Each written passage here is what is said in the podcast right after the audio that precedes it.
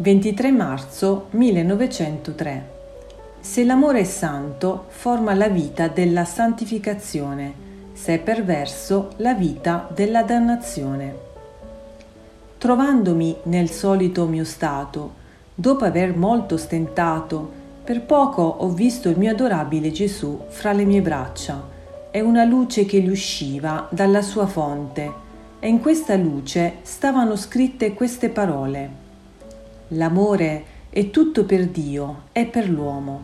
Se cessa l'amore, cesserebbe la vita. Però due specie d'amore vi sono. L'uno spirituale e divino, l'altro corporale e disordinato. E tra questi amori vi è una grande differenza fra loro per l'intensità, molteplicità e diversità.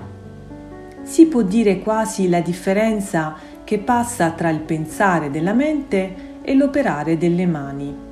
La mente in brevissimo tempo può pensare a cento cose, dove le mani appena possono compire un'opera sola. Il Dio creatore, se crea le creature, il solo amore gliele fa creare. Se tiene in continua attitudine tutti i suoi attributi verso le creature, è l'amore che a ciò lo spinge e gli stessi attributi dall'amore ne ricevono la vita.